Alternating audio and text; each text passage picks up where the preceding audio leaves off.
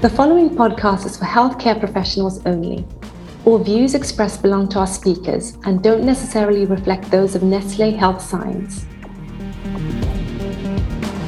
Hello and welcome to Inside Medical Nutrition Podcast, a podcast powered by Nestle Health Science and hosted by me, Dr. Linia Patel. In today's episode, we are exploring a pharmacist's experience with cow's milk allergy. For this episode, I'm delighted to have an expert in the field, Ibrahim Amin, who is the lead practice pharmacist in Greater Manchester. Right, Ibrahim, before we dive in, I want to learn much more about you. So um, tell us a little bit about you. Why did you choose to do pharmacy?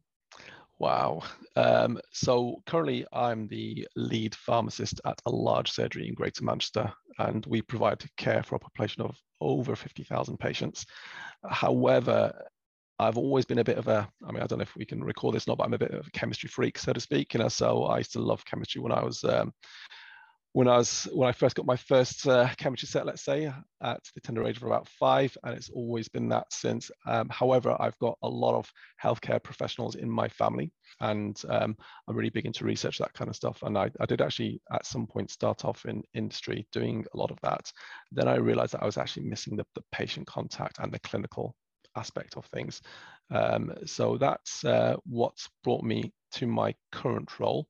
Although I've uh, I've been very fortunate because I've worked in probably all the sectors of pharmacy that are currently available. So I've done a bit of hospital, uh, community, and predominantly general practice, um, as well as uh, a little stint in industry, so to speak. You know super interesting. I want to dive a little bit deeper. So you said you're a lead practice pharmacist. So tell me, what extra training did you have to do to become um, the the lead of the practice?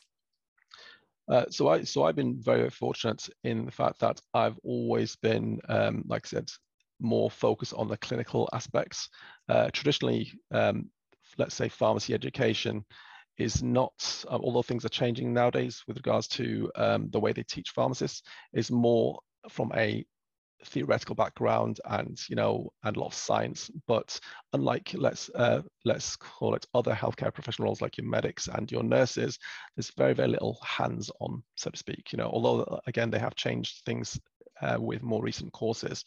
Uh, so i was very fortunate um, when i started off i actually worked with a lot of GPs in uh, what what I'd call a um, a walk-in center anyway so, mm-hmm. setting so to speak you know um, and I uh, I became close to a lot of these GPs and to be completely frank with you because a lot of the um, the pharmacists coming to general practice was a push after 2015 when there was this uh, joint venture by with the Royal College of General Practitioners and the um, General Pharmaceutical Council and Royal Pharmaceutical Society to bring pharmacists in.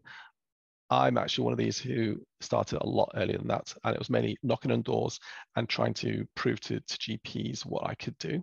So a lot of my training was actually done with the medics and the nurses. So that's where I developed a lot of my clinical skills uh, rather than going the traditional routes where um, where uh, these let's say national programs have brought pharmacists, which which is great because we see now more and more pharmacists. Uh, but yeah, knocking on doors, asking GPs to to let me prove myself, doing a lot of work for free. Wow. To be fair, you know. Yeah. and uh, over the years, thankfully, I've uh, built a lot of trust and um, obviously a lot of experience. And as a result, in my current practice, um, after many many years like to prove myself they eventually made me the lead pharmacist. And um, and i've got a team of other pharmacists um, who work with me to provide um, quality care to our patients. I'm actually an independent prescriber as well. So obviously I've done a master's and other advanced clinical skills training and, and whatnot. Super interesting. So you took the non-traditional route um, to become a lead pharmacist, but the traditional route would be a little bit more training once you've got your pharmacy degree to then um, end up as a lead practice pharmacist, right? Yeah, and, and to, be, to be fair, that route's only been in existence for the last few years, okay. I'd say. So at my time, there probably wasn't that um, that more structured approach. So I was I was I mean, luckily for me, I'm I I'll be honest you, I I'm this kind of person who's not scared asking and just knocking on doors. And again, um, I always had that, that that those patient skills just from, like I said, I've got many many medics in my family and and the likes. And um, so I, from an early age, I was always um, getting involved uh, and the rest, even if it's just like pulse check so um, a few doctors took a punt on me and they got a lot of free hours out of me as well. And I proved that there was a place for pharmacists in that particular setting. And from then, I've uh, done further postgraduate qualifications. I've done, like I said, uh, my uh, independent prescribing, advanced clinical skills, so to speak. So I'm, I'm working more like an, an advanced clinical practitioner level. Uh, and just to forgive me, I can rattle on a lot and you're welcome to stop me anytime, Linia. But from there, uh, my day to day, I'd say, is that mix of roles because because now you have a lot of pharmacists working in primary care, but they have a mix of roles depending on on their training and experience. But my day to day probably involves the running of clinics, mainly managing long term conditions, but also acute clinics. Um, what I'll what I'd say also the bread and butter practice pharmacist work, the likes of conducting audits, uh, complex polypharmacy reviews, mm-hmm. medicines optimization, and uh, writing and implementation of guidelines. And um, and obviously that's where my independent prescribing qualification really does come into effect. And excuse my ignorance about that, but would that be very similar to other pharmacist roles, or because you're a lead uh, pharmacist, that's, that's your role is a bit different? Yeah, I mean, what I'd say is a lot of uh, pharmacists in general practice will probably stumble into it and start off with a lot of the medicines optimization work you know so um, the likes of um, your uh, implementation guidelines probably doing some audits uh, traditionally um, they're, they're responsible for a lot of the um, what we call medicines reconciliation uh, so if patients are discharged from hospital and to ensure that there is there is um, a continuity of care yeah um, as as well as probably um, uh, what we'd call sounds sounds it's not ideal, but what we call a lot of the accountancy work, so to speak. You know, so in ensuring that that um, prescribing in the practice is not only um, up to the current guide, most up to date guidelines, but also efficient and cost effective so to speak, you know. Um, and there's a lot of obviously that medicines information side and supporting the the other clinicians with with that. I mean, because I, I mean, personally speaking, I've got a passion for education. I've done that for many many years, for example. Yeah, and actually, I mean, when I was doing a little bit of research ahead of this podcast, one of the things that um, I saw was that you are passionate about training and education. So tell me, what passion projects do you have at the go at the moment? Oh wow! Um, so yeah, I I've been very fortunate. Uh, again, when I when I came into uh, general practice uh, to be fair, there wasn't really much uh, in the form of training specifically for primary care that was aimed at pharmacists, so to speak, you know. And um, and when we had that influx of more pharmacists coming into general practice, maybe in uh, 2015 onwards, a lot of my GP colleagues were actually asking me, well, why aren't they working the way you work, and what can we do? Uh, and obviously, uh, I I also have a role of um, educating our medics and other healthcare professionals as well, so to speak. You know, so I had to remind, uh, and it's, it, I don't know if we can keep this on record or not, but I had to remind GPs about managing their expectations because I know when a new medic comes into this practice, even if it's a, a trained GP, we mentor them, we support them, and we get them working the way they, they should. And it was no different to pharmacists who traditionally did not have that pathway, but thankfully now there are more and more um, resources and pathways available for them to train.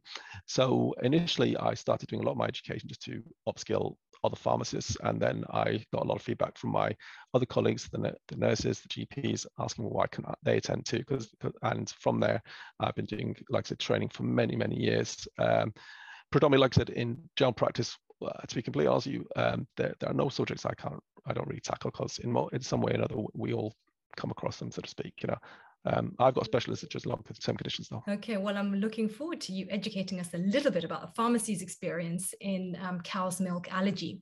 Um, so tell us a little bit about your work with cow's milk allergy patients. Yeah, so um, what, I'd, what I'd say is it's, it's a bit of a strange one because if you ask me how long I've worked in cow's milk allergy, it's, it's very, very difficult because as a pharmacist, anyway, we all touch on cow's milk allergy in some way or another everything from my, my community pharmacy colleagues who may uh, support patients in the community uh, uh, with recommendations uh, or, or dealing with those prescription requests from GPs, you know. Um, mm-hmm. And that's both in the community and in a hospital absolutely, setting as well. Absolutely, yeah. yeah. Um, and, and in a lot of cases, I mean, pharmacists are seen as the medicines experts. So in some in some form or another, you do have to support um, uh, not only patients but also other healthcare professionals with regards to recommendations as well. You know, uh, from from the from the um, if we're focusing more on what I do day to day, it could be anything from managing patients when when they uh, come come in with respect to cow's milk protein allergy to more of the what I like to do is a lot of the the let's say the unpopular work, but it improves outcomes in the long run. The likes of audits, you know, ensuring correct diagnosis, making sure that the referral pathways are being being uh, followed correctly, making sure that patients are being prescribed um, in line with local guidelines and national guidelines um, and dealing with any safety alerts that may be an issue. And, and again, having been able to reassure patients, um, in this case, parents, uh, most important, because one thing that pharmacists do have that a lot of um, GPs don't, and probably other healthcare professionals, we've got sometimes a bit more time to spend with patients, and okay. that's something we find a lot. So, what would the numbers be in terms of uh, patients you're seeing with milk allergy? Wow, and or even if there's is there a general change pre-COVID, after COVID? Are you noticing there's an increase? Yeah, no, absolutely, absolutely, absolutely. So, so, you, so the the system we have in Bury, uh, in my local, so the system we have in my locality, in a lot of cases, I'd say COVID has definitely affected things.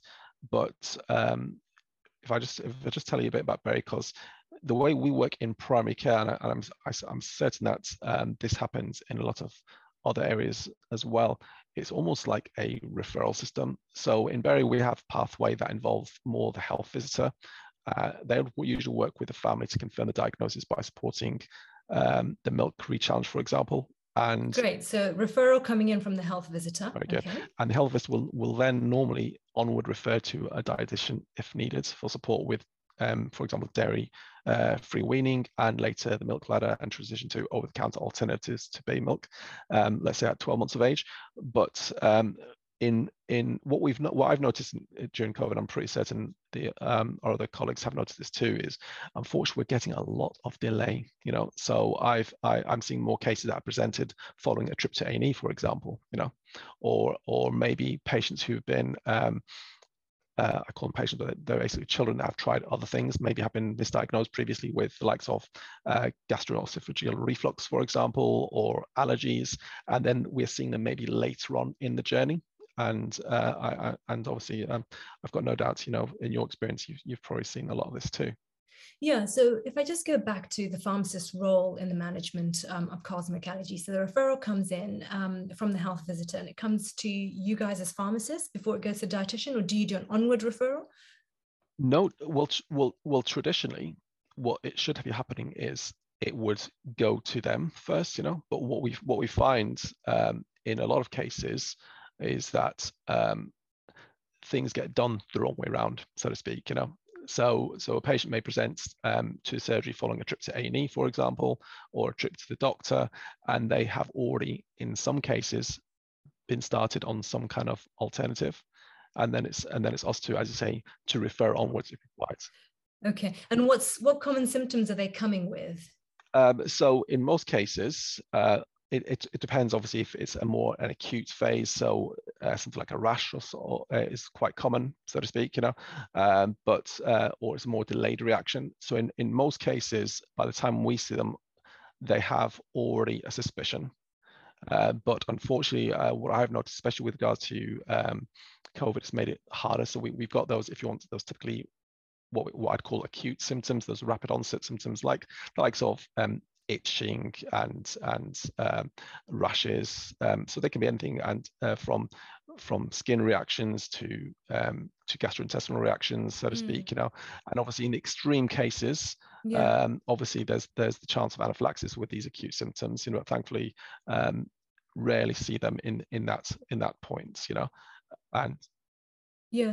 And um, Ibrahim, I'm very curious to ask are there any tools um, or guidance that's used to aid diagnosis that perhaps um, a pharmacist listening to this podcast might be able to use in future? Yeah, I've, I, I mean, I've used the cow's milk related symptom score awareness okay. tool. Talk to me a little bit about that. Uh, this, um, depending on symptoms, scores uh, a range of, if I remember correctly, it's 0 to 33.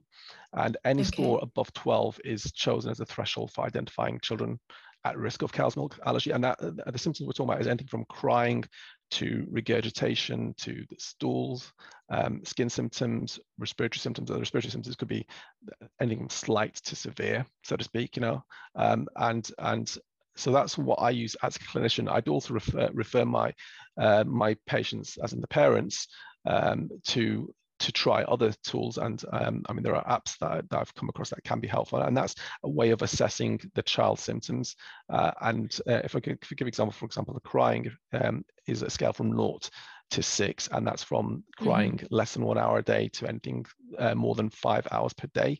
Um, and and that comes in hand in hand with our again it's about i mean for me it's the most important thing is the history so if i'm so if i'm looking at those symptoms have they come on all of a sudden or have they been there for a bit longer? They, is there a delayed reaction? That usually happens within um, two to three days after starting for the first time some cow's milk in the in the diet. And that can be anything from um, your usual eczema type conditions and that can be anything from from mild to, to severe. And that's a, a, condition we see more and more in children anyway. And that's sometimes what can cause confusion. To again, that acid reflux. One thing I've noticed with with with um, with COVID especially is we are seeing patients who've maybe had been treated more with the acid reflux for a while before they've before the decision is actually should we investigate further and decide potentially is there a cow milk protein allergy um, relation here. Okay, so there's the diagnosis, and you've given us some fantastic tools that um, clinicians can use. So my next question would be, how do you then manage um, cow's milk allergy in patients that you see? I, I think one of the hardest things is reminding um, parents um, that, um, to be completely honest, you breast is best, you know, yeah, and and some and, and, and sometimes, um, and and obviously, um, it, it is a, it is a hard thing because it's about managing expectations as well because obviously you have a you usually have a distressed parents completely understandable wants yeah. their child to to get well and mm-hmm. does not want anything to falter their growth yeah but also you need to you need to look at the evidence and in a lot of cases um, with um, with cow's milk protein allergy children go out of it um, and and that's something to to remind and and I think it's very important to be able to challenge so to speak you know so trial and challenge and uh, and that, that's one thing that i've uh, found and and a lot of my gps find quite difficult to be completely honest with you um, so you're and, seeing you're seeing the families a, a, number of different times and and are you seeing them face to face or virtually uh, throughout COVID, it's been predominantly virtual. Uh, in, in the other, on the other occasion, I, I, remember, especially at the beginning of the pandemic, seeing a patient who's literally just come from A&E, quite mm-hmm. distressed, and they'd been they'd been prescribed um, some um, some formula by the hospital. To be completely you, um, it was probably not managed as well as I would have liked to. Um, because they were probably initially prescribed what I'd call inappropriate, and they, they weren't really counselled much. It was a case of you've seen an A&E and go away with this, so to speak. And obviously, um, the um, and that's not always the case, obviously, you know. Um, but um, but maybe they they didn't have the advantage of of speaking to a uh, pediatrics dietitian, for example, mm. and whatnot. You know, uh, so, I, so what I've what I found for definite one one thing we've we've had, and if I'm talking about what I do in in in my setting uh, from the audit perspective, what I find is where we have a lot of children that haven't had maybe that that official diagnosis and the coding, and that obviously would would affect their their management in the long term. You know, so it could be anything uh, from not having that confirmed diagnosis and not having that confirmed diagnosis recorded on the mm. records, you know, mm. uh, and and then um, potentially um, being prescribed uh, the the wrong type of substitutes, you know, so to speak, you know, or for the long the wrong duration. Um, what we, what we see very very commonly, and this is probably one where one th- one area I think pharmacists could really excel in, is inappropriate quantities. In most cases, in most cases, children not being prescribed enough, you know, so to speak, you know. Um, so what happens, obviously, in that in that case, um, they they they usually end up having to run out on a weekend, let's say, and uh, mom or dad have to somehow um, sort um, or source some some emergency prescription, and that can obviously quite distressing for um, for a lot of patients because um, because obviously they've, they've got a child to feed and they don't necessarily want anything to affect the child development, so to speak. Um, so I think that's quite common, but but we also see an issue with um, potentially maybe the children not being changed to the correct formula once, as they develop, you know, mm. and then and then also um, challenging. Well, actually, okay, you've been on this for 12 months. Mm. Is it time now to look at seeing how you get on So if we break that down a little bit, so you've mentioned two um, areas where pharmacists could do some more. And the first one I think you mentioned was uh, prescribing enough of the feed, yeah. Um, and how do they get that right in the future? Absolutely, and and and that's and that's and that's where the pathways are very very important. You know, okay. so um, and uh, I mean, we, we, although we've changed IT systems to be fair, in my practice we actually have a clear pathway and a protocol for any clinician to, to follow with regard to what you're doing up to the age of, let's say, six months, and then what you're giving from six months onwards, and the point that, okay, challenge at each point, you know, so to speak, you know. Mm-hmm. Uh, but as as you know, in a busy clinical setting, unfortunately, we don't always follow these um, pathways. Yeah, the pathways, yeah.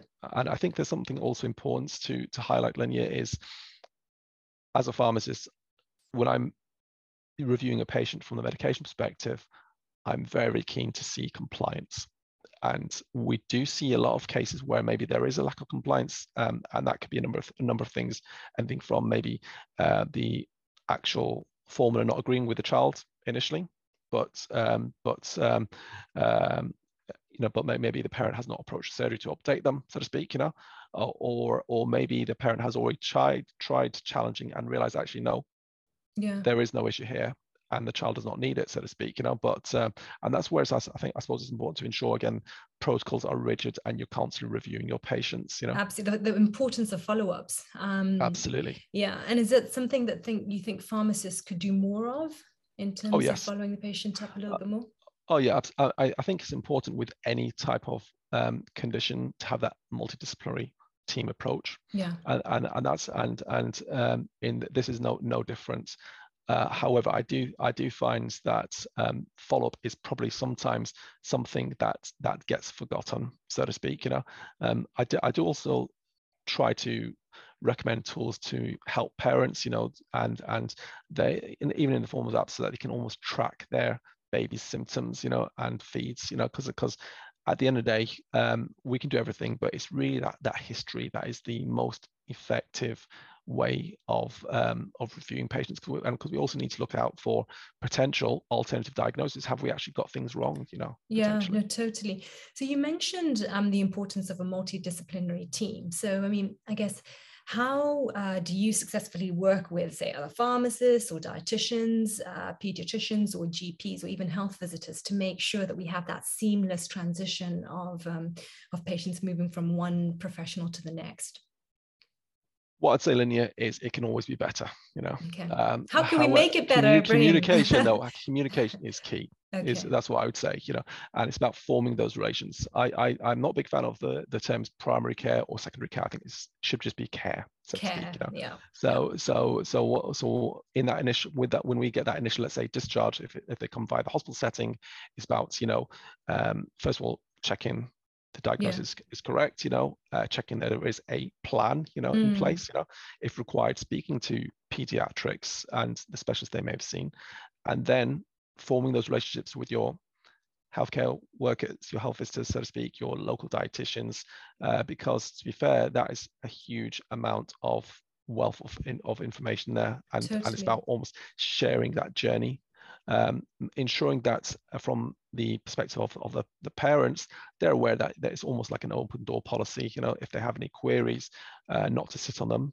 but they can communicate because um, although a lot of them will have their health visitor, sometimes they do need to communicate directly with with the practice, so to speak. You know, uh, we particularly particularly see it when we have issues with regards to um, supply issues, with particular formula or anything like um, recalls and whatnot, so to speak. And, um, and that's it's about ensuring that there's that seamless care and communication is the is the biggest factor. Key, that's communication, yeah. communication between parents, communication between every member of that multidisciplinary team. Yeah, no, absolutely. One question I didn't ask that I wanted to ask earlier was about referring on. When do you refer on? Um, yeah, um, growing. I mean, in most cases, uh, symptoms is one thing, you know. So if we've got a query with regards to diagnosis, for definite, you know, um, if we find that there is a, a situation where um, I find let's let's let's say a, a parent has trialed trialed multiple options with no with no success. Um, for definite, if we have concerns of uh, with regards to the ch- the child's developments, they're not they're not gaining weight and whatnot, so to speak. They they, they um, that is something I would I would definitely look to referring on. And in in most cases, one thing I'd say the pandemic has a positive about the pandemic, believe it or not, is the ability to have your MDTs almost virtually. Very similar. Yeah. To, I mean, uh, when I, when I look at this, Linia, your your your your dietitian, I'm I'm a pharmacist. This is a perfect example, so to yeah, speak. Being absolutely. able to um, have that quick chat on the phone is fine, but also um, various platforms have given us the ability to actually discuss cases. I would do it with other long-term conditions. This is no no different, and mm-hmm. actually, it it first of all it reduces inappropriate referrals because I've got no doubt my community teams, um, especially my dietitians, my pe- pediatrics, and uh, they've got a big enough list as it is. Yeah. especially as a result of the pandemic, you know. And in a lot of cases, I, when I speak to my colleagues, their, their, their biggest frustration is maybe seeing patients that probably could have been managed better by us in primary care.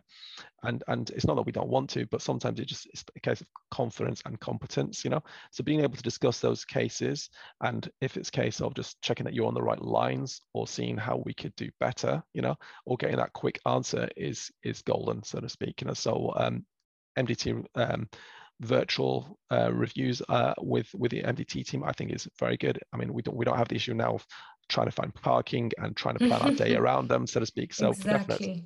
Uh, and the impact that that has in terms of you know, reduced hospital admissions, I'm sure, but also more importantly, just the impact on parents and families, right? Mm-hmm. Absolutely, uh, and and one th- uh, with regards to impact on parents and families, it's about reducing the weight because although obviously with children, even throughout the pandemic, they're a priority, so we don't like to keep them waiting long. However, if if someone is waiting to see a specialist and they've already got a a bit of a list, so to speak, to get through. There is going to be a delay. So it's about reducing that delay and reassuring the parents that you know they are a priority and and most important, obviously ensuring that the child is getting the best treatment possible in the quickest time possible. Yeah, no, absolutely. And have you had any success stories in terms of su- successfully managing cow's milk allergies?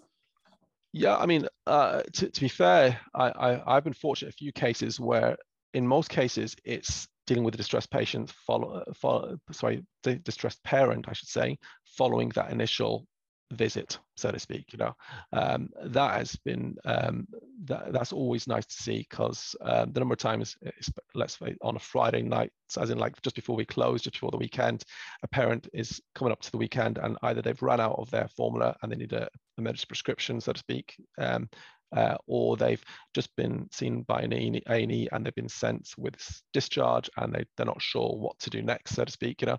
But it's also it's also imparting advice. So, for example, um, uh, we, we mentioned breast is best to be completely honest, and, and there's no no no no doubt about that. But even something as simple as counselling mums about you know okay if they're going to try that um, avoiding you probably need to stop drinking milk yourselves, so to yeah. speak, you know, and and also ensuring that they've been prescribed the the appropriate calcium and vitamin D supplementation, so to Absolutely. speak. Because you know? yeah. um, obviously my experience, and I've got no doubts in, in your experience, because because you probably see a lot more of this than I do.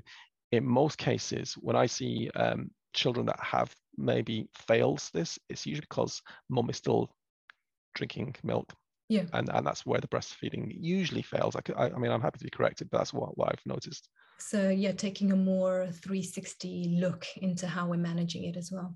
Um, yeah no i mean ibrahim i've absolutely loved our conversation. It's really opened my mind and my understanding of what pharmacists uh, do and particularly in the management of cow's milk um, allergy so thank you um, at the end of each podcast, um, I ask guests to leave a key message. And so today we've been talking about um, cow's milk allergy management, and you've given us a fantastic pharmacist perspective. So, what would your three top tips be for your colleagues or other people within the multidisciplinary team? Wow. um, so, what I, I mean, what, what I what I'd say is constantly review what you're doing, and that's everything from confirming diagnosis, you know, um, and um, looking for the likes of um, evidence for poor compliance or evidence for need to, re- to refer on, um, and ensuring that there is a plan in place. Uh, and most importantly, if I'm talking to any healthcare professional, but especially the pharmacists here, don't be afraid to try supporting your GPs and your patients with cow's milk protein allergy because there is there is a place for you and um, it's about improving that that patient journey um, and most important constantly monitor and review brilliant tips thank you so much for your time ibrahim it's been a fantastic conversation likewise thank you very much linia for for, for inviting me Thank you for listening to this episode of Inside Medical Nutrition. If you enjoyed the podcast and found the content useful, please share it with your colleagues. And consider subscribing so you never miss an episode. For more information on this topic or to share your feedback, please visit the Nestle Health Science N Plus Hub or click on the link in the show notes.